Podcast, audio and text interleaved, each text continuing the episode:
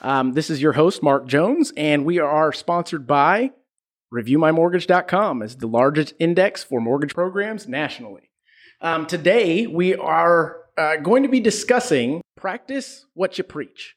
And behind that, essentially, is leveraging real estate um, to grow your wealth or educate others. Um, and today I'm joined with some pretty awesome folks that I know are also top industry professionals. Um, we are joined first by Jade Flores. Jade, how you doing? Doing good. Thanks for having me. Awesome. And we also have Scott Maloof. Scott, what up? What up? What up? How you doing today? I am blessed. Wonderful.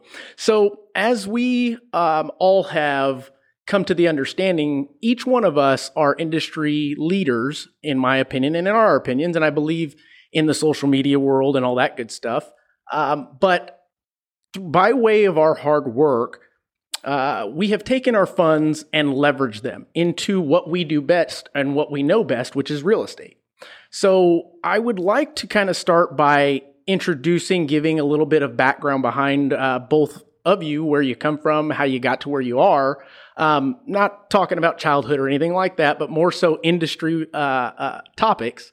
Um, who wants to start? Sure, I'll go first. All right. All right. So, um, my occupation so I, I, manage Longhorn Investments. I'm the regional manager. Uh, so, I oversee all of San Antonio, Austin, and Corpus. It's a hard money lending company. Um, I got started in real estate um, investing when I was 22 years old, and I was able to own over a million dollars in real estate before I was 30. And that's currently what I do as well. Fantastic. Okay. And how about you, Scott? Awesome. So my name is Scott Maloof. I have a team, Maloof International Group, inside of Keller Williams Heritage. Keller Williams Heritage is the number one brokerage in San Antonio. Um, there's 1,200 agents inside of that office, and we have the number one team inside of that office. Uh, this year, we'll close around 120 million in production. I started in the business in 2016 as a rookie agent. That year, I did 85 transactions as an individual, and since then, we've been able to grow the team to where we have teams inside of the team and we have leaders inside of our organization that continue to build wealth for themselves and also build wealth for others. Okay, so a couple of things that you had just mentioned there. I want to start with 85 transactions in the first year. How did that happen? So I was in event planning before I was in real estate. Yet I, I thought that, you know what, when I get into real estate, all that was going to transition. Sure. It, it, it didn't. So I had to rebrand myself. So I got a referral from an agent who's on our team now, um, Janet. She referred a, a, client by the Pearl, which is a, a, part down here in San Antonio. Okay. It's, it's uh, Hotel Emma's top 10 hotels in the, in the world, which actually happens to be here in San Antonio. Awesome. So, um, fun fact, fun yeah, fact, Gail. Fun fact. So she referred me a seller there, and this is before all that open, opened. And that seller living check to check. We ended up selling the house for 191,000 got her a house down the street for hundred thousand. And from there, we just started door, door knocking the neighborhood. Now, when she sold, she needed to buy. Yet on that 700 block of Myrtle, we ended up selling, um, seven properties just on that street. And those seven had to buy. So that became 14. And then from there, just took over that Tobin Hill area. And then from there, it's like the ink blot method. You take over one subdivision and it goes to the next, to the next, to the Okay. So by way of hard work, it seems like osmosis allowed you to become the Zillow of that territory. That that's one that was one of the things, yeah. Okay. Exactly. No, that, that makes perfect sense. As well as coaching, being very sure coachable. Coachable. And there was a second thing that you had mentioned which you took and and you tell me, are, are you a broker, realtor? I'm a team lead. Team lead. Okay, very good. So essentially, you are building a team within a team. Correct um, which is understanding the concept of business and how it works to be able to leverage that in itself, right? You find something that's working and you go and automate, duplicate, and place that on someone else so that you can then coach from back. Yeah, it's, it's creating the systems, the Absolutely. systems and models that are going to help other people grow. So we have an ISA department, we have um, a media team, we have a director of sales, director of operations, we have four transaction coordinations that are virtual. So we have kind of a, the infrastructure, the platform that people are able to build on. Very good. Now, when you were developing your teams and structures, what um, mentorship guidance was there that quickly to understand what you needed to do, or was that something that you figured out on your own? So both. So I've, I've been in coaching again since the beginning. So Steve Collins was is my still our team's coach, um, and then I also got in MAPS coaching with um, Keller Williams Okay. on the international level, and then Craig Owen, who's our operating principal. So they've kind of taught me some some of the business when it comes to that. Yet on a national level, we do have relationships with other people that are duplicating or even have bigger teams than what we have here. Gotcha. Okay. So switching gears a little bit, Jade, on your side, getting the introduction to real estate, it wasn't as a realtor, was it? No, I've never been a realtor. Right. So essentially, and and uh, this episode is, in my opinion, going to go very far with the realtors and lenders out there in the United States that are looking to begin leveraging, understanding the concept of jumping into real estate, a game that they already should know very well, but it's taking the risk to jump into it. And you, never being a realtor, jumped straight out into investing. What was the foresight? What was the what got you to there? So my husband uh, worked for a real estate educator, Okay. um, and that's kind of where we got the idea of it. Now, his job was not to teach. My husband's job was not to teach real estate education, but more so to sell the coaching package that the real estate educator provided. Okay. But that sparked the idea of being able to invest in real estate. Um, but keep in mind, I was 22 years old. Sure, sure. So this was very premature. Um, and so that that's what sparked the idea. And then from there, we just took action on it.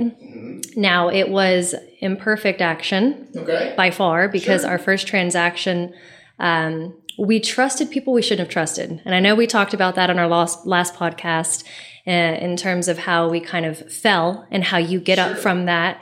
Um, so one thing I would say is definitely make sure that you uh, do your homework on it. I know, and it's kind of like what Scott said when he first got into real estate. He automatically assumed that he could take one concept and apply that to the next, but you cannot get rid of the fact that you still have to educate yourself on the process and you still have to put in the work. I agree. So I feel like a lot of people get into it initially thinking, hey, this is just easy. We're going to be able to just make millions overnight. And it can be extremely lucrative and extremely profitable, but you have to make sure you do the background on it. So that's how we got started. Our first deal was a flop. Um, but we learned so much from it. And then from there, we've never lost money ever since and just continued to grow over the years through that. And, and that, I think we're, I, I'm skipping ahead, but I'm going to do it anyway. I believe that that is a huge concept that is totally missed by most people. Most consumers don't get the concept of taking that risk, losing on that risk, but seeing the risk and the loss as a education. Um, essentially, you can, and I like to compare it to going to college. You can go to college and pay thousands and thousands of dollars and get out and have a piece of paper and some education behind it, maybe some networking and whatnot that you've come across. Um, but you also have the option of getting out there taking risks like you did. I'm going to get in debt to buy this property to hopefully sell it for more after I put money into it. Dang, it didn't work out. I lost money. Now, you can see that 20, 10, 8, 15, who knows what dollar amount loss and compare that to a college education. The the value um, comparison is pretty similar. In instance, if you now the difference is if you don't decide to get back up and try again, uh, then yes, it is absolutely a loss. But I see it as a very inexpensive education, in my opinion. Yeah, no, absolutely. And it's kind of like starting a business too. You you have to go through it's it's mountains and what is it, mountains and valleys, right? Yeah. You have to go through the valleys and valleys, peaks and peaks. valleys. There you go. Sorry. Got to go through the, the the rough times in order to experience uh, the the greatness of it all. Um, and unfortunately, my mine was an immediate fall, but you know it takes resilience and. Uh, I think had I gone into it, and you know, again, 22 years old. Most people who get started in investing are not 22 years old, um, and so they probably know a little bit better. But uh, Or they don't. or they don't. But having the resilience to go through that and maintaining the vision um, in order to see the upside from your investment and your hard work. It, No, I agree. I agree. And and and again, uh, all three of us ambassadors for that concept. Yeah, I love what y'all are saying. The word fail stands for first attempt I learn. So every time you fail is a learning opportunity to be able to grow. So I, I love what y'all are talking I about. agree 100% with that. Um, so, flipping back over to you, Scott, at what point in time did you decide to leverage your earnings? Or, or is that the way that you did it? I guess let me ask that question first. When you decided to start jumping into investing in, in what I call yourself, because essentially your business is real estate, you know the most about real estate, and uh, you're painting to your customers just as we do you're the expert. So, at what point in time did you decide to leverage? And was it something that you took a risk on um, in the sense that you used your own cash? Did you leverage equity? What was what was that like? So the way w- the way our team is, we're prospecting based. Okay. So it's kind of like if you were to work at Foot Locker, mm-hmm. you get a deal on sneakers before they hit the, the shelves. Okay. For real estate, we get a deal on real estate before it hits the market. Mm-hmm. So a lot of times there'll be transactions where I would sell it, and then I'm like, and then six months later we would sell it again for that same client. Sure. I'm like, he just made hundred thousand dollars on this deal. I'm, and I'm looking. You were at it. seeing it. Yes, mm-hmm. and, and then I'm I'm realizing like, well, some of these deals we need to start investing in. So we had to put our investor cap on when transactions started to come to us. So there was, it was right after my my rookie year, and I still owned a lot. It was on Crockett Street downtown. in San Okay. Antonio. Okay. And I called the guy, and he he called and he, he hung up on me, and I called him back, and I said because he he owned like eight properties. Okay. And I was like, you know, I'm just calling back because I know you own these properties. He said, you're not going to pay for that property. I said, well, how much you want? He said, I want 4000 for that lot. I was like, 4000 I said, oh, I said, you know what? Let me, let me, let me call you. Let me think about it. and then I, I was like, you know what? We're going to go and send over a, send over a contract for 4000 This is, uh, it still it today. And now that lot's worth 50000 um, compared to where it was worth 4000 That's awesome. Okay. you know, five years ago. Right. So those opportunities come, and then also there's been times where I was I'm, I'm prospecting, and a multifamily will come up, and the lady's like, "Well, you know, I don't want to sell it now. Maybe in about five years." Because I said, "Well, what- is it that you want to wait on?" She's like, "I don't want to pay taxes on it right now." Okay. I said, "Well, let's do an owner finance deal, and you know, we, can put ten percent down." And then, you know, in five years we'll do a balloon, and then in five years you can get the the rest of your money. And she said, "Well, that sounds good." So then we run into those opportunities, and we continue to um, build wealth into that. And then also with the hard money with Jade, um, my cousin and myself, uh, we invest in properties with her too. And then through other clients in my sphere, we've been able to utilize Jade through the hard money and be able to work the deal correctly where we're able to put the offer in where it's at the 70% or 65% value, be able to put the po- closing cost in paragraph 12 of the contract and pretty much where we're coming at closing with no Nothing. money Yeah. to buy the property. Yeah, y'all kill it on that strategy. So- And, and you know what else is pretty cool? I've got two um, uh, juggernauts on this show at the moment and had no idea before I guess I put you both in the same text message that you actually did business together already. So how cool is that? Yeah. I did not know. Um, and I like that concept because it does go hand in hand with the entrepreneurial handbook, in my opinion, that you use somebody else's money first. Um, personally, when I got started, we started with investment properties and we used our first one was our primary residence. Um, and we'll get into s- different ways to do that uh, towards the end here. But our first home was our primary residence. Uh, three years later, we listed it, or I'm sorry, we went to buy our uh, second home and decided to keep the first because we got such a good deal on it that after a year of being a landlord and what we perceived as everybody and their mother telling us that it's a nightmare wasn't that bad. Um, so we decided to buy a couple more properties. And in over the the next course of the next three years, we accumulated a few properties that then later in life, when we decided to take bigger risks, put them on the market and actualized the net benefit to us that opened our eyes to opportunity. It was like, holy cow, we just made that much, and all we did was accept payments and explain in- instructions and call a repairman when it was time. I mean, it was not that big of a difference. And I think that there is a difference in buying and holding versus um, flipping. And, and we'll get into that as well, um, because I think that's something that realtors, uh, real estate professional professionals, um, lenders, those that are making a good living in this world, in our line of work. Um, if you're not investing in real estate, you either don't know how, uh, don't know it's possible, um, are uh, scared of taking the risk to do so. But uh, this episode is intended to show you the benefits, the uh, downfalls, the real grit of actually doing something like that. Yep. Yeah, you learn the best investment on earth is earth. And in our in our nation, 24% of our nation's wealth is in the equity in their real estate. So knowing that 24% of the wealth in our in in our nation is only in real estate, Sure. that that means that's where you need to be putting your money. Absolutely. And one thing that they will not build more of is land. it's not possible. Well, it's crazy that you say that about the rental properties because we just did that. So I think it's so important for people to follow the market because those market trends are going to dictate when you want to sell, when you want to buy. Uh, so we actually just did exactly what you're talking about. We offloaded three of our properties, netted $100,000 on one of them, $70,000 on the other, and 50 on the other. And literally Over over how much time? And I want to put it in perspective for them. So what we did, so we bought all of them about two years ago, Okay. um, two two and a half years ago, but we bought them all fairly within the same amount of time. And what we did was one of them was our primary, um, two of them were our rental properties, and so we purchased them when the market was great for the buying time. So we did get them at seventy percent of the ARV. Uh, cash out of pocket on both of them was fairly similar, anywhere between five to six thousand total for everything. We rolled the renovation cost into the loan to minimize our out of pocket cost. Um, immediately got a renter in there. Uh, so after hard money, I refi and I lowered my interest payment in order to hold it long term. I got a renter in there.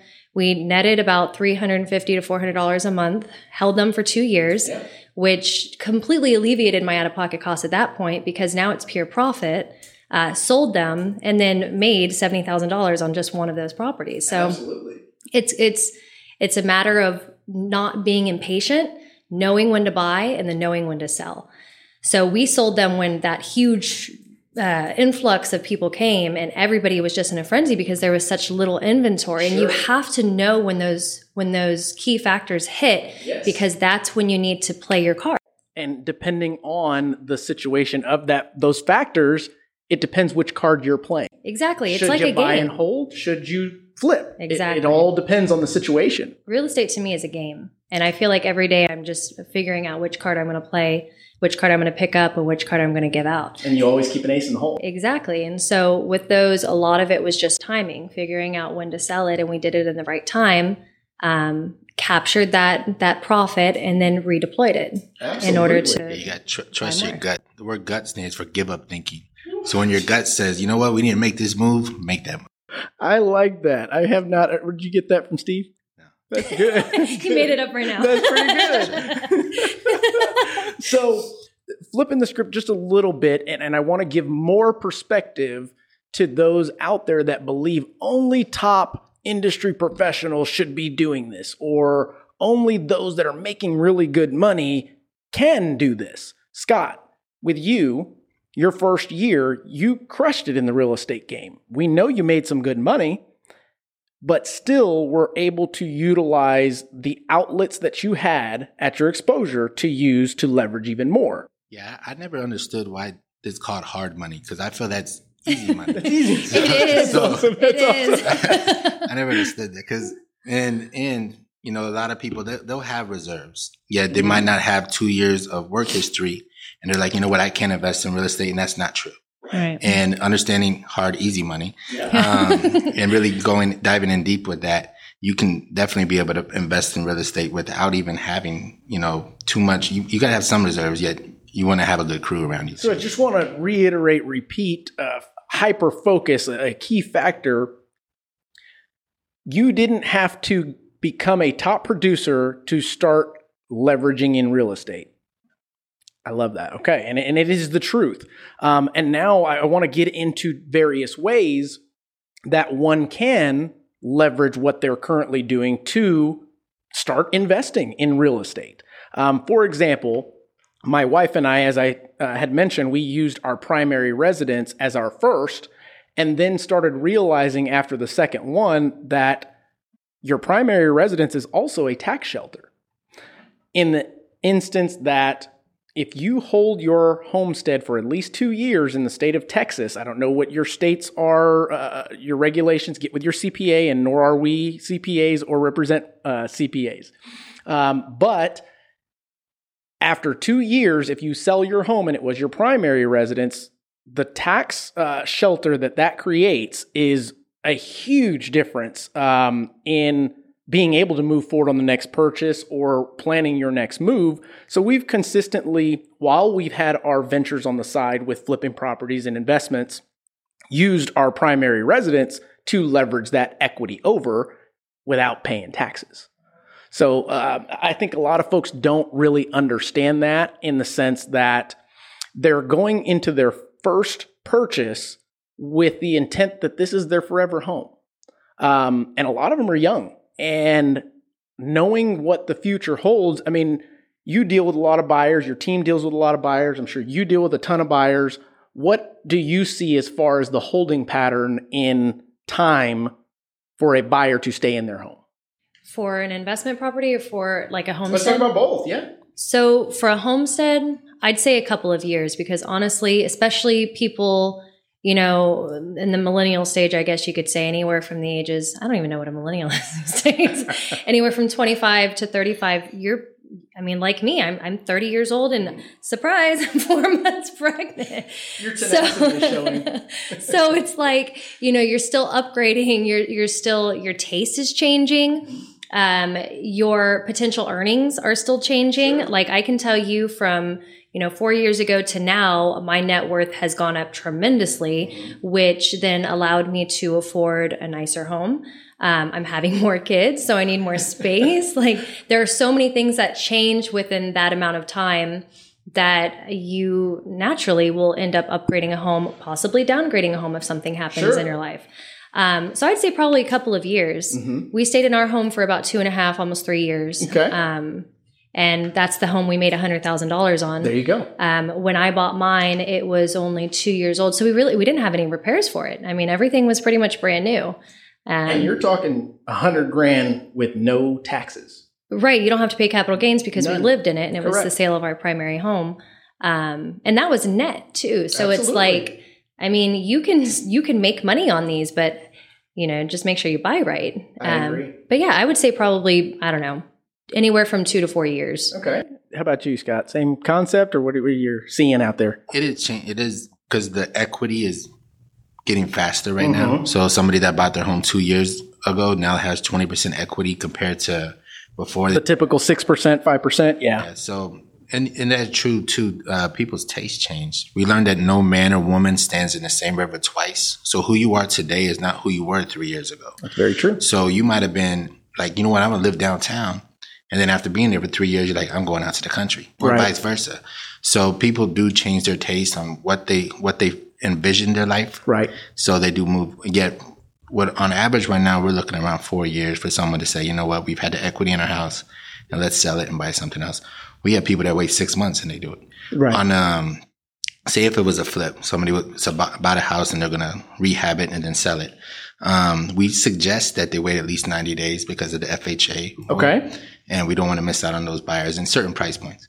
And then, um, so we're usually looking around month five if they have a good crew that came in and did the good work. So Absolutely. Okay. That's one thing that's kind of hard to find is a really good, solid crew. crew that is so true. When, when flipping, you are exactly right. Um, yeah, that's I, am blessed to have uh, partnered with a a very close friend that we actually work well together, and he handles that entire aspect of it and earns his keep 100 um, percent when it comes to that. But uh, I know absolutely, it's half and half, man. Um, we are not greedy, and we are in this for the long run. Um, so that's something that we decided up front and we said we're going to stick to. I mean, it works. Um, but there was one thing that you had mentioned um, that sparked uh, the concept of the 90 day flip rule. I want to make sure that uh, the listeners understand what that means. When he says 90 day flip rule, he's talking about the financing options when it's time to list that property. Um, if you are accepting FHA financing for that property, and that typically depends on your price point and area in which what type of offers you're going to receive. But within 90 days, you're not allowed to actually sell that to an FHA financed buyer. You have to wait until the 91st day. Um, it can still go for sale for to v- veterans, VA loans, conventional loans, or cash, obviously, and and and or easy money. I like that concept. It'll never it'll never go away now. Um, but if you are intending to flip the property within a 30 day, 60 day grace period turn time, be aware that there is a 90 day flip rule with a certain type of buyer and it's limiting the pool that you have of potential prospects. So just wanted to make sure everybody understood what that was because they hear 90 day flip rule and it gets thrown around all the time, but I don't think anybody really grasps the concept of it until it hits them in the face. They're like, wait a minute, what do you mean I can't move forward with this because my realtor wrote the contract, the lender ordered an appraisal, and there's an FHA case number attached to it, and now that buyer can't buy that home at all, Yeah. which is a sad, sad thing, but it happens.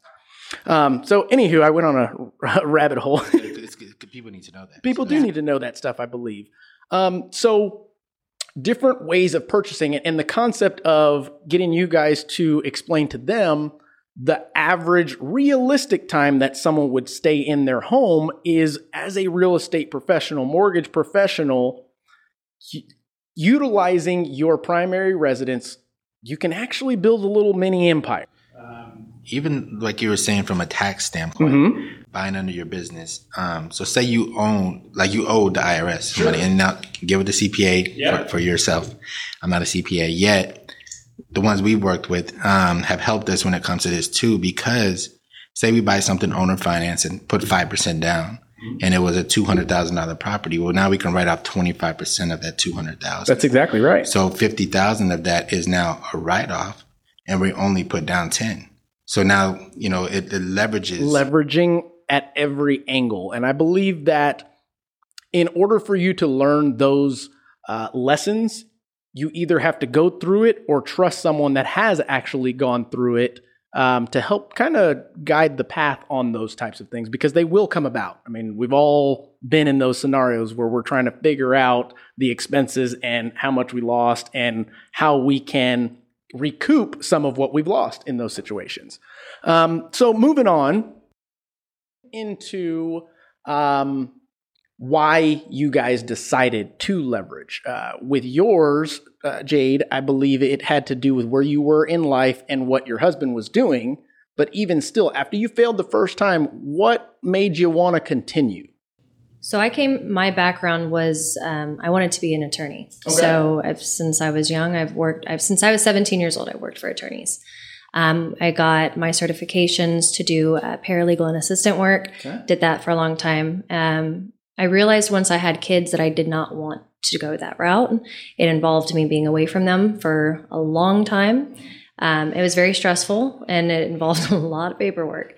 Um, so I think becoming a mother actually made me realize that I wanted to be able to have the freedom to be able to stay with my kids um, and provide that type of lifestyle for them to be in their lives. So um, I did not want to go back to the nine to five. So that is kind of where it that drove us from, right? Um, we knew that it was going to be possible.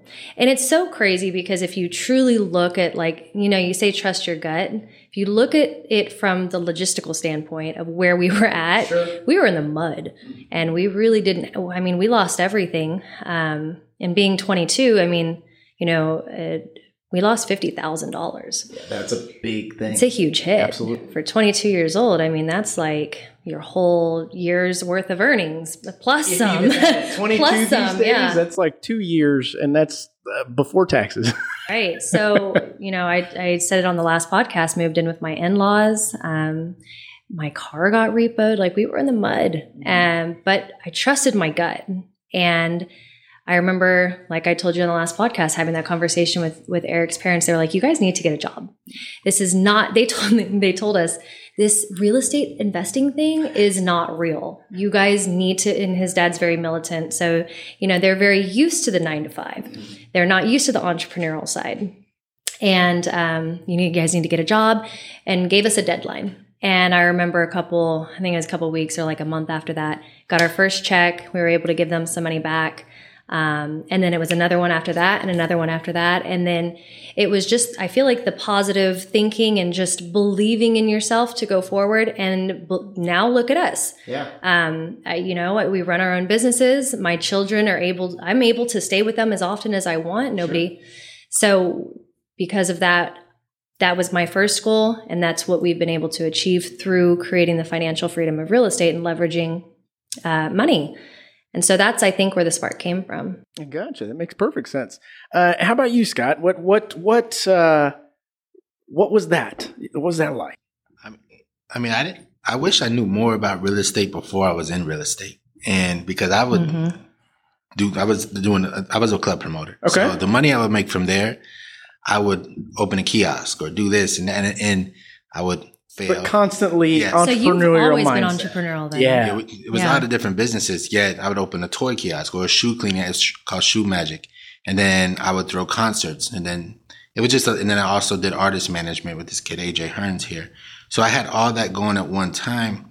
Yet it was like I never read the book, The One Thing, yet. So then, so then, so then when I got into real estate, and I'm seeing like, dang, he just made fifty thousand on this one, and that's what really started getting my eyes open. I was like, I was over here like, let's make two hundred dollars a day Right. compared to looking at the bigger picture of what was going on when it came to um, investing in real estate. So it wasn't until I actually got into real estate, really after my first year, around that that that time, where I was like, you know what, I need to start investing in real estate.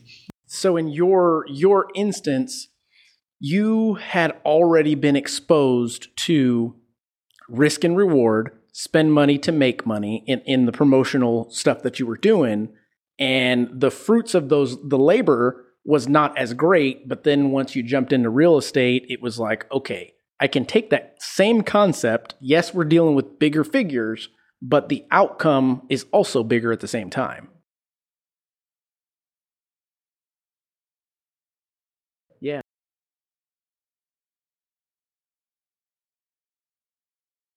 Who knows? Sure. And and they could be uh, forever customers as well. I mean, referring to other people, things of that nature.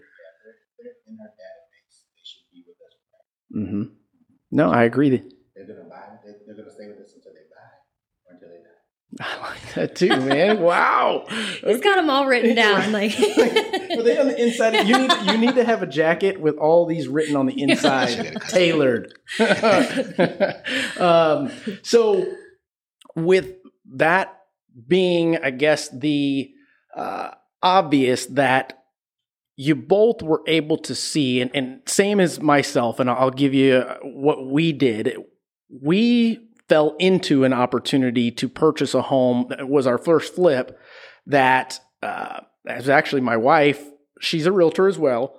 Um, it was a friend of a friend that referred her to do the listing. When she showed up, it was like, uh, oh man, we've got a lot of work to do before we even put this on the market. And she asked them how much they were willing to do, and they really didn't want to do much at all. Um, so at that point, she decided to call some investors.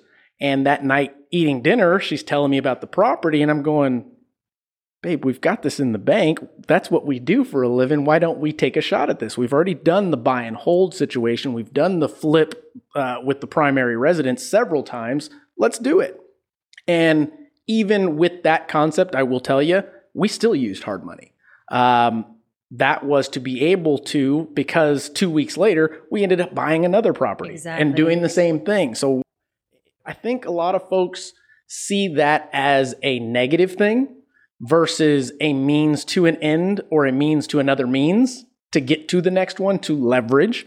That, that that made me remember was something that we do on our team actually on listing. So there's sometimes they, there's not enough room to be able to buy it and flip it. Yet somebody says, you know what, we're, we're, our goal is to sell this home, Gotcha. and we're looking at the numbers, and you know they need to do new carpet, say about ten thousand dollars in Sure. work.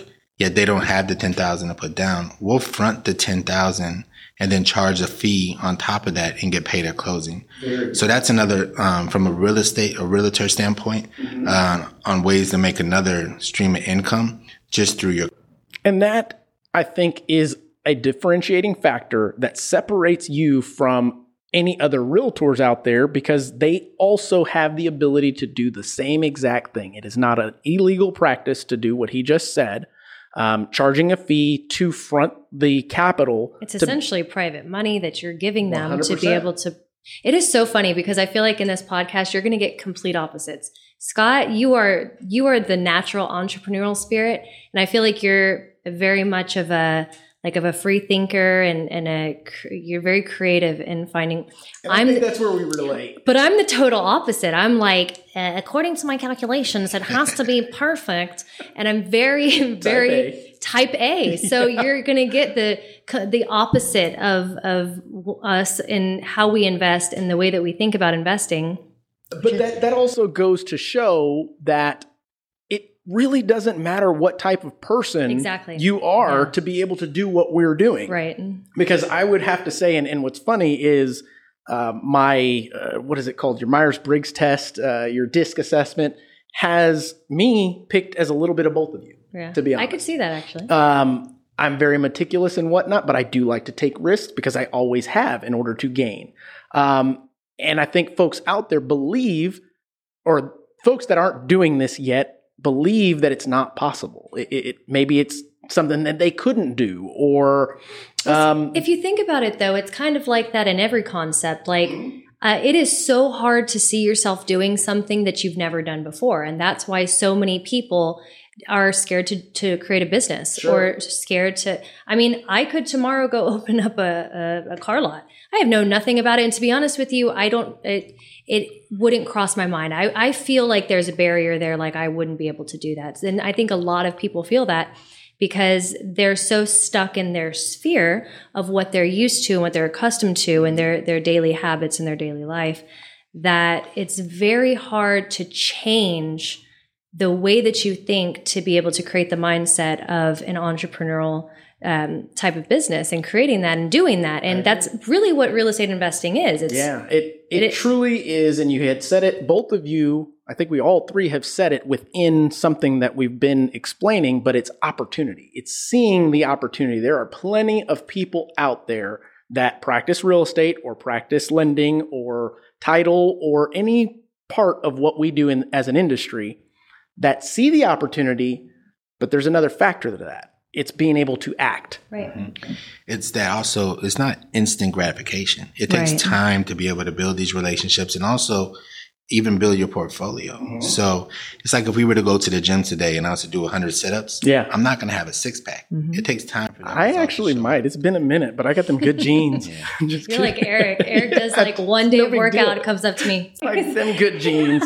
Mindset is huge on it too, because there's no such thing as a bad day. They're just bad moments, and it's how you let moments affect you on how your day's going to go. Right. Now, you do have defining moments, and say you were to take a big loss on a project, Right. and that concept when that happens, a lot of people end up in victimhood. Sure. Yet, if you end up victorious, no matter the situation, you figure out how you're going to bounce back from that, like Jay did. Right. Then you figure, okay, what's my next my next season? We talked about that in We the sure last did. one that we did, and we talked about victim mentality and um, not allowing yourself to feel like "woe is me." Mm-hmm. You nobody cares. You, you need to get back up, and you need to figure out a solution to the problem and continue going and, and figure out how to get back or get to where you want to be.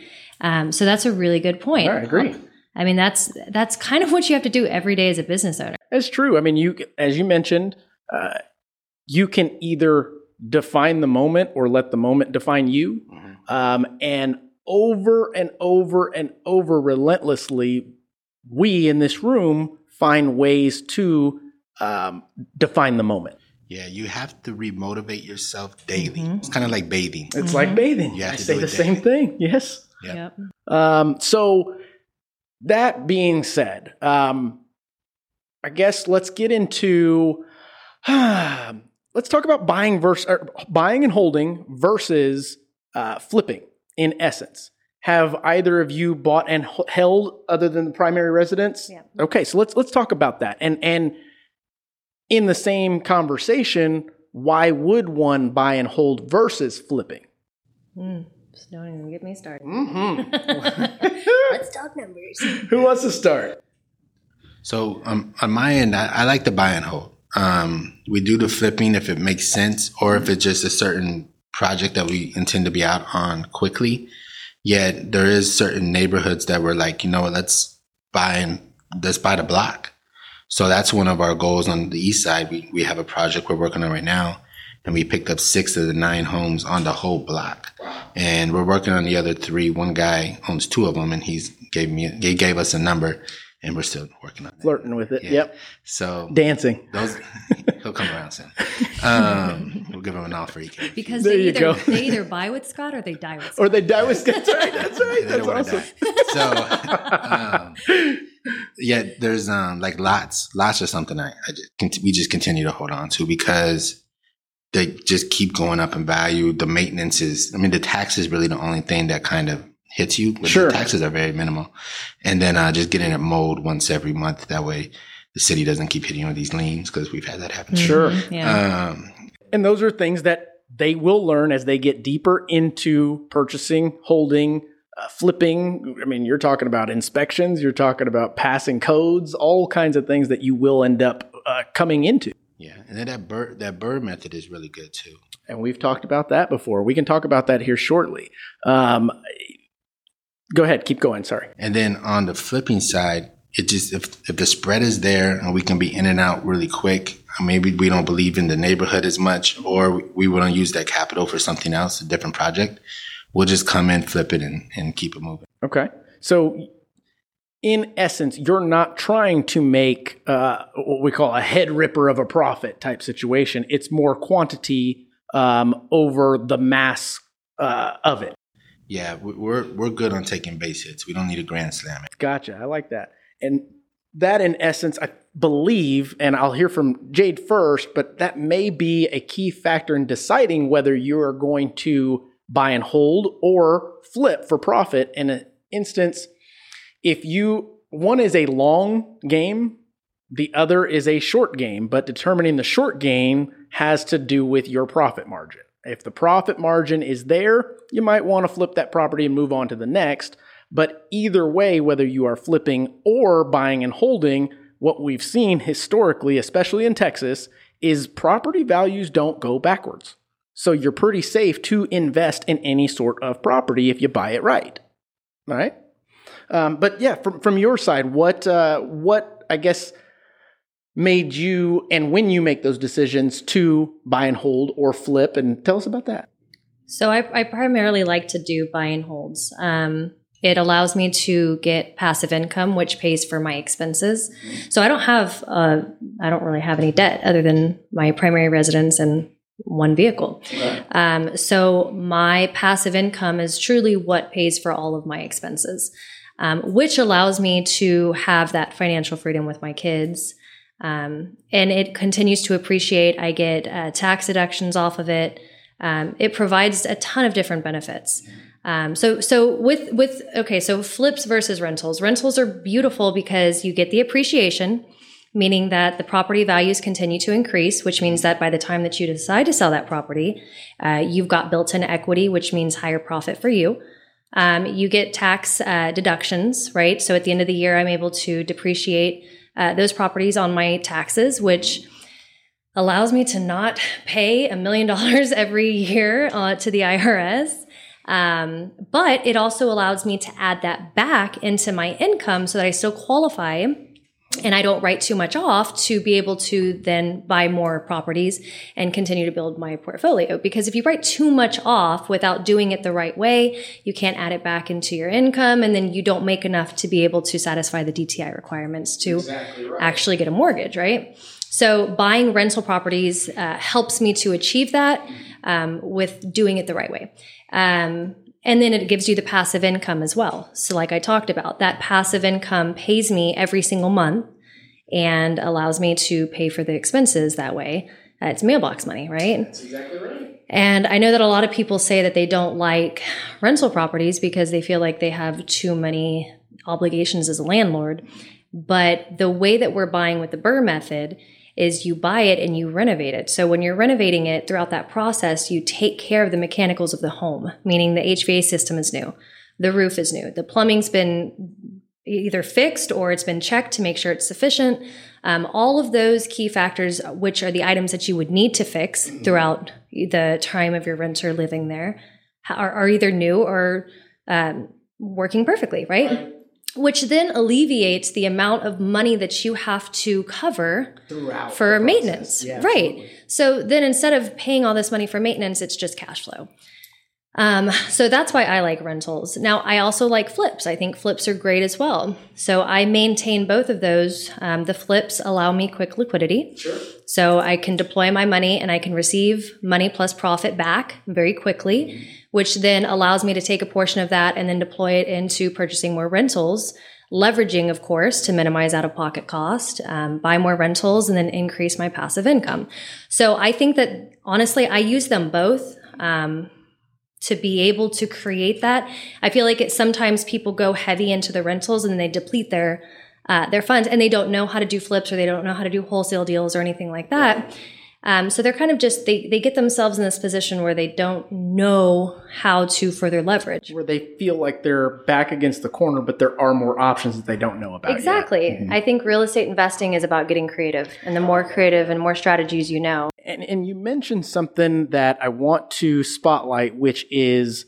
Uh, filing your taxes. And there are two different ways, and uh, one of which is only possible by means of another filing your property flipping investment under an LLC versus your Schedule C, um, in an instance that has to do with how you're buying the properties.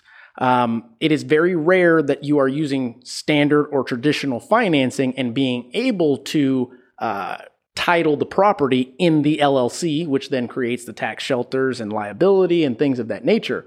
Whereas if you are using the standard ways to purchase, chances are you're going to file that on a Schedule C and you've qualified for the property based on your income, etc. Um, and if you happen to move that to an LLC, the lender may call the note due uh, right now. So be careful and please read your uh, terms and conditions of your loan uh, when it comes to the servicer and things of that nature. Um, and then the last piece that I was going to talk about, I think it slipped my mind. I'll get back to it. I was going to say on the flipping side too. There's another way of flipping that we, we didn't talk about, which is um, on that? lots and land. So on lots and land, buying them and then subdividing them into smaller per- parcels, and then selling those parcels off actually make a really good. And then also rechanging the zoning on lots. Also. Absolutely. And I want to ask you about that process because I know you've gone through it. I have personally not, and I don't know if you had, but I wanted to go back to what I just remembered is when a lot of folks get into um, buying and holding or purchasing investment properties for the purposes of rental or VRBO or whatever it is that you're going to do, they're forgetting the idea that someone is actually paying your mortgage, building equity for you, in addition to what is happening in our world these days, which osmosis equity is what I'm calling it. Um, I think a lot of folks, the first thing that they start to talk about is this residual income or uh, uh, cash flow on top of the mortgage payment. I, I, totally get when you purchase an investment property for rental that you want to buy it right, of course, um, and you want to have a positive cash flow.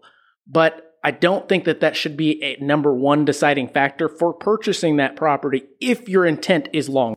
That is true. It's thinking about the well and not the sink when you think too short term and not long term, that's when that happens. So if, if you're like, you know what, I'm not getting cash flow on this right now, get it pays for itself. Right. And, you know, five years, the equity in this is what I'm looking at instead of the cash flow that's month after month. Right. And, and you've also then created another, um, outlet spigot to be able to a couple years later, I don't want to sell this house, but I've got equity okay, pull the equity out and move it over to leverage yet again on something else that you know you can, uh, in your opinion and our opinion, is a pretty safe investment. You gotta be patient. Patience is key. Mm-hmm. Um, springing uh, at opportunities is also key. Um, and I mentioned it before, but most people that see the opportunities are scared to act or they can't act. Yeah, fear stands for false evidence appearing real. There's another one. Yeah, Love it. So, yeah. write all these down before I go. In the in the uh, trailers, we're gonna spotlight all of these. Boom, boom, boom. Scott Maloof. That's awesome. You know what though? Dang it, I lost my train of That's all thought. right. But I agree. we'll, we'll, we'll, we'll remember again. Um, so, being that we've all gone through the investment world and seen different opportunities from risks that we've taken, what seems to be the most beneficial to you thus far? And and obviously, there's no wrong answers, but uh, at the moment, what what do you what are you seeing? What's going on? I, I really like the owner finance if it has good terms, Um because it, it's for the ones with are like at a five percent rate. Sure. Yeah, we had minimum down, and it's like we have uh, we have a triplex on the west side that we're, we're getting in twenty two hundred a month, and our payment on that is three fifty four a month. Gotcha. So that's like a it's a win. And what Scott is talking about is owner finance in the sense that you then become the bank. And any investor in real estate, um, I'm hoping that that's most dreams as well, is to essentially purchase investment properties that you're not considering to flip, or maybe you are, but instead of selling them outright, you are the actual bank um, and creating whatever terms you are. And if anybody has ever looked at an amortization schedule um, or amortization calculator, you will see that the bank gets their money first. So, you being the bank, not only are you making the money on the actual purchase price that you've agreed upon, but you're also making the interest throughout the remainder of the term, whatever those terms may be. And most of the time, they've got a balloon attached to them um, because it's pretty tough to be stuck in a 30 year commitment to somebody uh, tying up those amount of funds, right? Yet also people sell notes too, and they make good money selling their notes. Okay. So that leads me back to what I asked earlier is talking about rezoning, finding a property where like historic district or something that is currently commercial, but you want to switch to um, residential or finding a piece of land that is one plat and you want to create four out of it. It's getting with the architect and then getting it rezoned with the city. That's And uh, what's that process like? It's it's usually around could take up to a year. Yeah, it's usually around six months. Um, right now with because COVID pushed a lot Right. of things back, and you've got to put your plans in front of them on what your plan is to do with that property, and then they approve it or deny it. Now, in certain neighborhoods, it's a little more fascinating Sure. because you have a lot of the neighborhood that's against certain type of builds.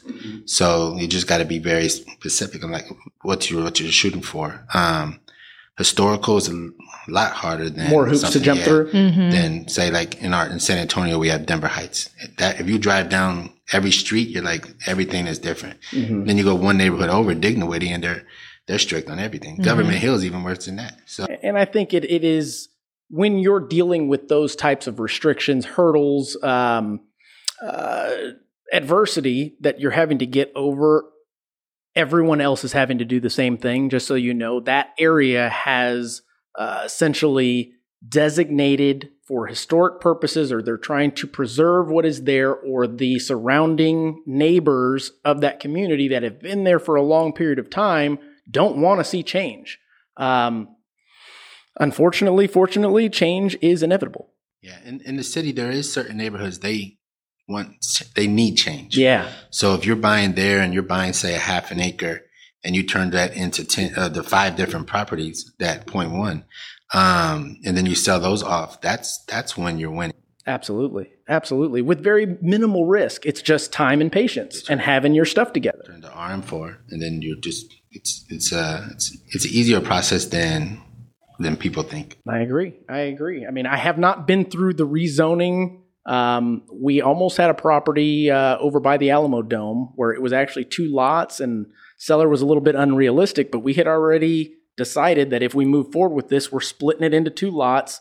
We're doing a duplex there, and then this one over here is going to be a big old mansion because our profit margin was massive on it. But the restraint was we've got to go through the historical uh, uh, restrictions. Sometimes it's just not worth it in the historical. Everything from your building supplies, um, every little detail has to be approved. And that's what I've heard. No. We have on the lot side though, we have clients that just do lot flips. That's all they do, and that's Wow. and they make really good money doing it. Mhm. Um, and I was talking to um, another agent. He's pretty big in the McQueeney area, Okay. and he buys land off of Dunlap, and he'll buy it for half a million, and then It then wasn't he'll Kendra. It was uh, Hunter. Hunter. Okay. uh and um, he he'll go and put three properties there and sell them at four hundred each. He, he bought it for half a million, and now he's selling three properties at four hundred each, and that's one point two, and Like that. walking away. I'm And if he is doing it correctly, which I believe he is, he's been doing it for a while. He's taking that money that he makes and going and buying more properties. Um, that is allowing you to not have to pay the actualized gains on the capital that you just made because you haven't taken it out. It hasn't become actual cash that you can go and spend. You're leveraging it over and leveraging it over, and that's a way that the wealthy become wealthy. Uh, I don't. I don't uh, see at this point in time that people don't understand that. I think it has a lot to do with the risk threshold, um, uh, not being able to act on those opportunities, things of that nature. Um, so, You're talking about with the tax deferred mhm, uh, amount that you make. right. Yeah. I think some people just don't know. Like sometimes you just don't know what you don't know. When I first got started, I didn't know anything about 1031 exchanges um, uh, and how that benefited me. Um, and I also think some people, because you can't do them on flips. So keep this in mind. Like the IRS will flag you. You do have to hold the property for a certain amount of time before selling it um, in order for you to be able to utilize that 1031 exchange. Um, and you happen to know how long that is? I don't. it's kind of a gray area. So, you know, I always say anywhere from, I'd say to be safe because, you know, me, I'm safe Sally, a year and a half, two years. Okay. Uh, if you do it too fast and you do it too often, you'll get flagged. Right. Uh, Because because, that is your business. Right, they don't want you to do that. They don't want you to utilize 1031 exchange to defer capital gains on your flipping prof- profit. It's def- it's supposed to be uh, deferred capital gains for, for buy and holds. Yeah, that makes sense. But it can be extremely lucrative doing it that way as long as you don't need the capital because you cannot utilize that capital for Correct. your own expenses. It has to be strictly for Property. the down payment of the new property or properties. And, and you can't even use those funds to fix up the next property because it has to be a smooth transition from one property to another, which is why they call it the 1031 exchange. It ha- it can't even be for your closing costs. It's supposed to be for the down payment of the purchase price of that property. and typically has to be done within 100 da- no not even like 90 days isn't it Your identification period is within that amount of time, Okay, but you have longer than that to actually purchase it. Um, however, you have to maintain a certain threshold. So, like if I sold my property for ninety thousand, then my purchase price or purchase prices have to equal that amount. So it has to be an equal exchange. So one way that people can do that is they can. So say I sold that property for ninety thousand, I can leverage. So I can utilize hard money and go buy two fixer uppers for a like I'm pregnant, so my brain doesn't really work as well as it normally does for $45,000 each, right? Leverage by utilizing the hard money to minimize your out of pocket costs. Take that money from the 1031 exchange and utilize that as your down payment, which really makes you no cash out of pocket at that point. Hard money then covers the renovation because we always cover 100% of renovation. Um, and now instead of having one property, you have two or three. You know, one of them that I sold was for $180,000. So I don't buy homes for $180,000 in investment world. My homes are typically 90. So I can take that and I can buy that one, take that one property and turn it into three. And of course, it's going to be a buy and hold at that Right. point. So now instead of cash flow on one house, I'm cash flowing on three. Gotcha. No, that makes perfect sense. Well, guys, I think there's a ton uh, of content that folks can actually take to the bank that we've learned today in this discussion. Um, another thing I want to mention is that, guys, you're listening to three millennials that are doing this. You're hearing about the things that um, we can't do, or the things that uh, maybe we're not ready to do. We're actually doing them. So if you are listening, thinking that this is something that you may want to get into, number one, do your research. Um, I think a key factor that I have not mentioned on this is trust in the comps. Uh, Yes. Run the comps. There are so many people out there that call an opportunity an opportunity before they even know it's an opportunity um, because they've been presented by, with something that someone else doesn't know about. Well, don't be lazy and go run the comps. Let me say that real quick, Yeah, just to ahead. pinpoint that. Um, so the the only deal I've ever lost money on was specifically because I didn't educate myself on how to understand comparables. Okay. Investing in real estate, it's very creative, but it is all about your numbers and being able. And your numbers are going to be dictated by your strategy. Right. And when I did that deal that I lost money on, I did not know how to run my comparables and I didn't understand how to do that. And because of that, my ARV was off by almost $200,000. So that's how I lost money. So when you go into this, either make sure that you have a team that you can trust. Like Scott does a great job with his comps. Like he brings me clients that have never invested before. He, they do all of the comps for them. They run all the numbers for them. We, I just give him money. Here you go. and it all checks out. So either find a team that you can trust and that knows what they're doing because my mentor sure didn't. Uh, or make sure that you educate yourself enough to be able to act on that and understand how to properly run those numbers. Yeah, that is, that's very true. Just because, say it was a wholesaler that send you uh, Mhm. a deal, and they say this is the ARV. It does don't trust that ARV. Yes. Get with the get with the real estate agent that knows investing Yep. and understands it, and ask them. Yes. Uh, this will be my last No, one. no, but go. Keep going. Keep Yes. going. Keep going. Ask stands for always seek knowledge. So it. when you ask, you're looking for knowledge to be able to help you and especially in the best inside. Absolutely. And and they've all been perfectly put and applied Perfect. exactly how they should be. Um, so that last uh, thing that you just said there, I want to reiterate and, and give a little bit of understanding behind it is both of you are saying work with someone that is trusted and an expert in what they're doing. And that has a big thing to do with what's happening in our market. And it happens from time to time as prices increase dramatically and then they stop and then they increase dramatically and then they stop. It's because we've got agents out there that bless their hearts, they accept the deal just because they want to get the deal. They'll have a buyer or a seller that says, I want to net X amount.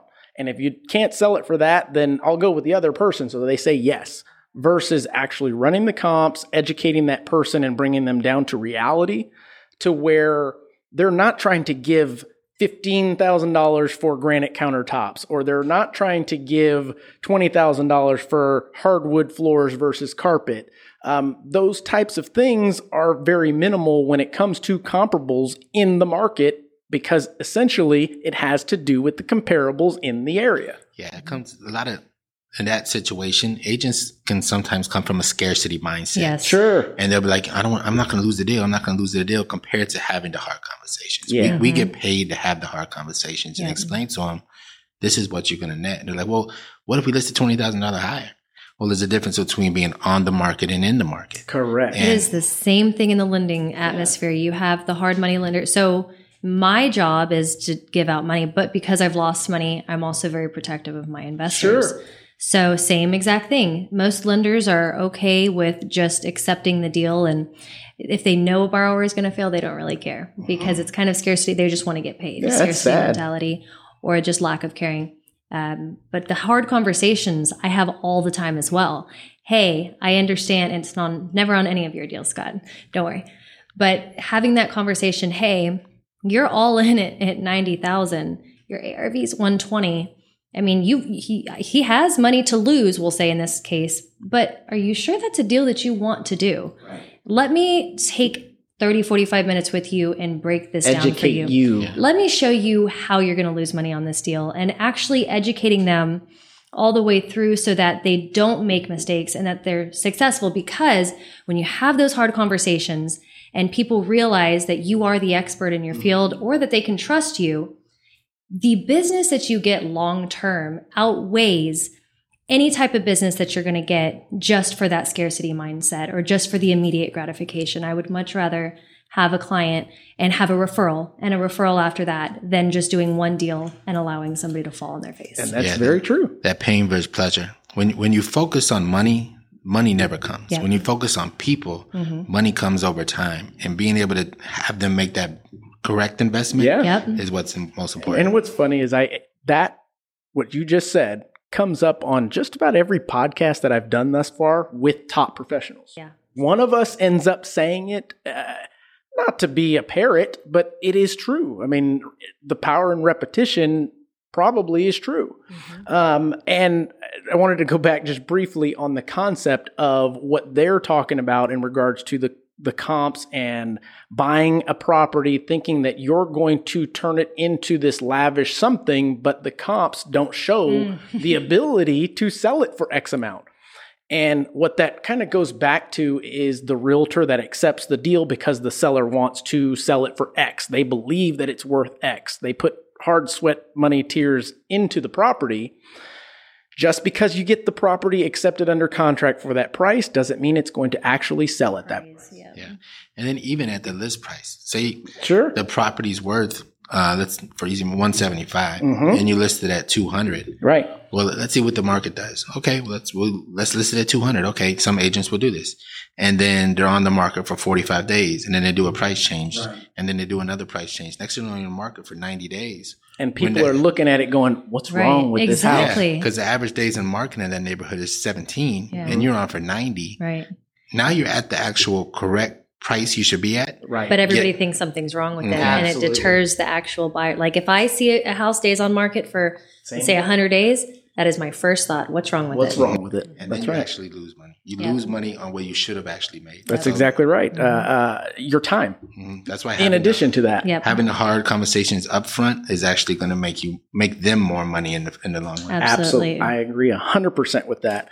Um, guys, this has been great. Do you guys want to add, and I'll give you each a, a chance to add something that you feel um, that the listeners should know about what we're talking about? And again, this topic, uh, if you're hearing it from the, the back to the, the beginning, which who does that? But anyway, uh, the topic is practice what you preach, um, investing in real estate and leveraging it to grow. Um, so, do you guys have anything to add to that? Well, I'll say for me because you know, uh, safe Sally over here. Uh, cash for me is king. So m- leverage to me has gotten me to the point in my life where I've been able to have this net worth, and had I not leveraged, I wouldn't have. I would not have been able to get there nearly as quick. Um, leveraging has allowed me to maintain my liquidity, which opens me up for more opportunities while still continuing to progress and build and grow.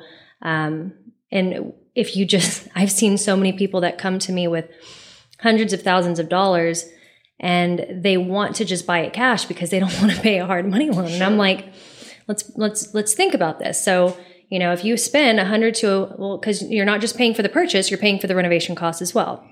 So let's just say you buy the property for ninety thousand and it's a forty thousand dollar renovation. It's one hundred thirty thousand dollars. Scott told you it's going to take you about five months to flip that house, right?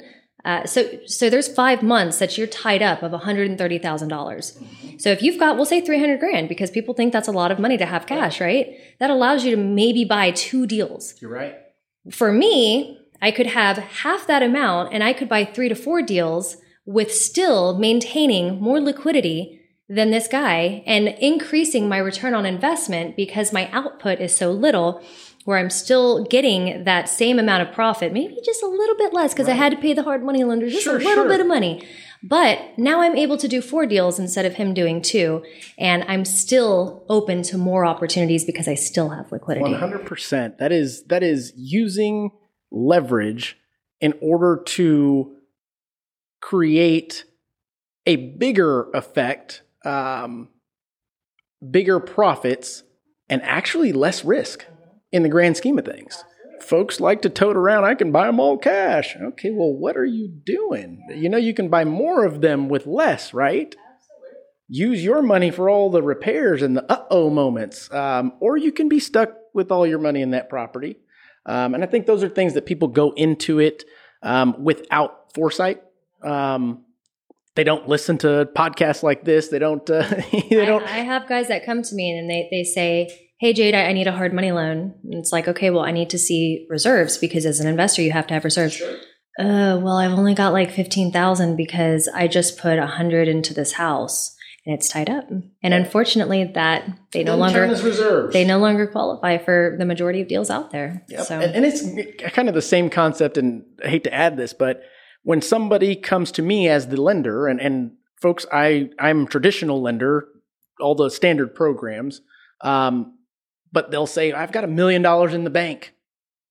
I know I don't have uh, a job, but I've got a million dollars in the bank. You should loan me this money. Okay, I understand that, but tomorrow you can go to Vegas, put it all on black, and it's gone. And we've got no course of, of got a million dollars in the bank, easy money will give you. Give you. I got you. That's you got awesome. a million dollars in the bank. I got you. I got you. That's awesome. Uh, Scott, how about you? What, anything that we can uh, take to the bank with us? Now, if you're gonna do the BRRRR BRRRR method or do a flip, um, interview the contractors, get a Mm-hmm. referral.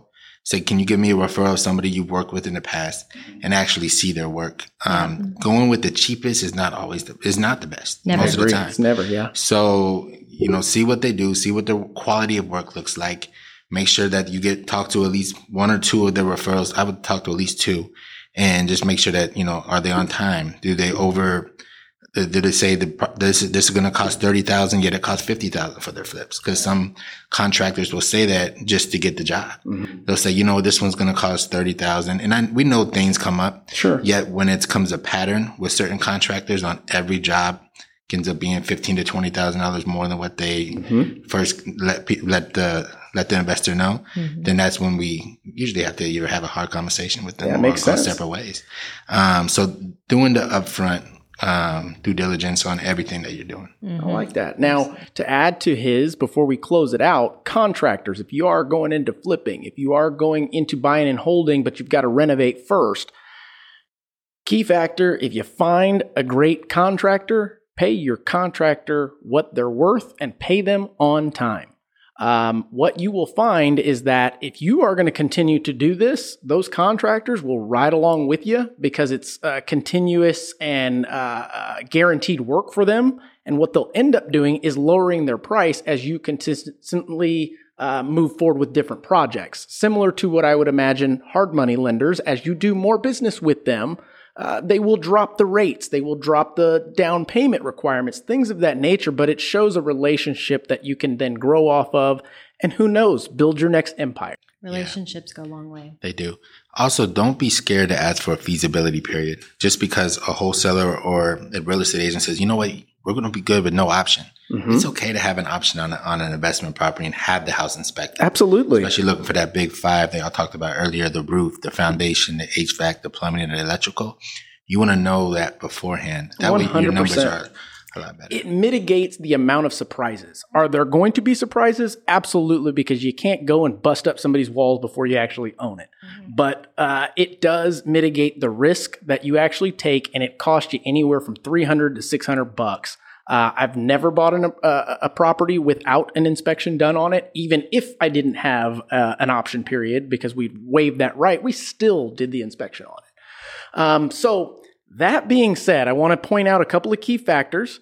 Um, the first one is use and seek out all of your options. Uh, just because you can't qualify traditionally or don't have the cash, there are other options available for you. Um, just because you hear hard money and think it's an easy money fix, you may want to go the traditional route first so that you can exhaust all of those means of accomplishing your goal first before you get into the hard money factors. Um, for many advantages, tax purposes, lower down payment, things of that nature. Um, the other is run and trust your comps. Make sure that you work with a professional that knows what they are doing, um, that provides you with something that they can put their stamp on and explain to you why. Um, there's a lot of folks out there that are living in la la land and believe that if they add 50 grand to any property, it's going to be worth an extra 100 grand. That's just not the case. It is in some cases, but take the time to essentially do your homework on the property. I mean, at the end of the day, you're leveraging quite a bit of money to do this, right? And in those instances, we are typically leveraging more than what we're making. If we were all making 100% profit on the deals that we were making, I mean, gosh, we wouldn't do what we do for a living to get us to continue to do what we're doing. There's one more that. Go ahead, bring it. So I'm glad I'm sparking these. well, from a traditional part. Yeah. You've had the home five years. Mhm. Equity is high at your homestead. You do the refi. You use that refi money to buy a rental property with 20% down. That's another way to be able to utilize your equity and- Absolutely. on a And- and the concept and, and this is going to be an episode um, coming down the road but it is using your standard programs to leverage to build an empire. And essentially you can use an FHA loan to buy a multifamily unit as long as you're living in one of them.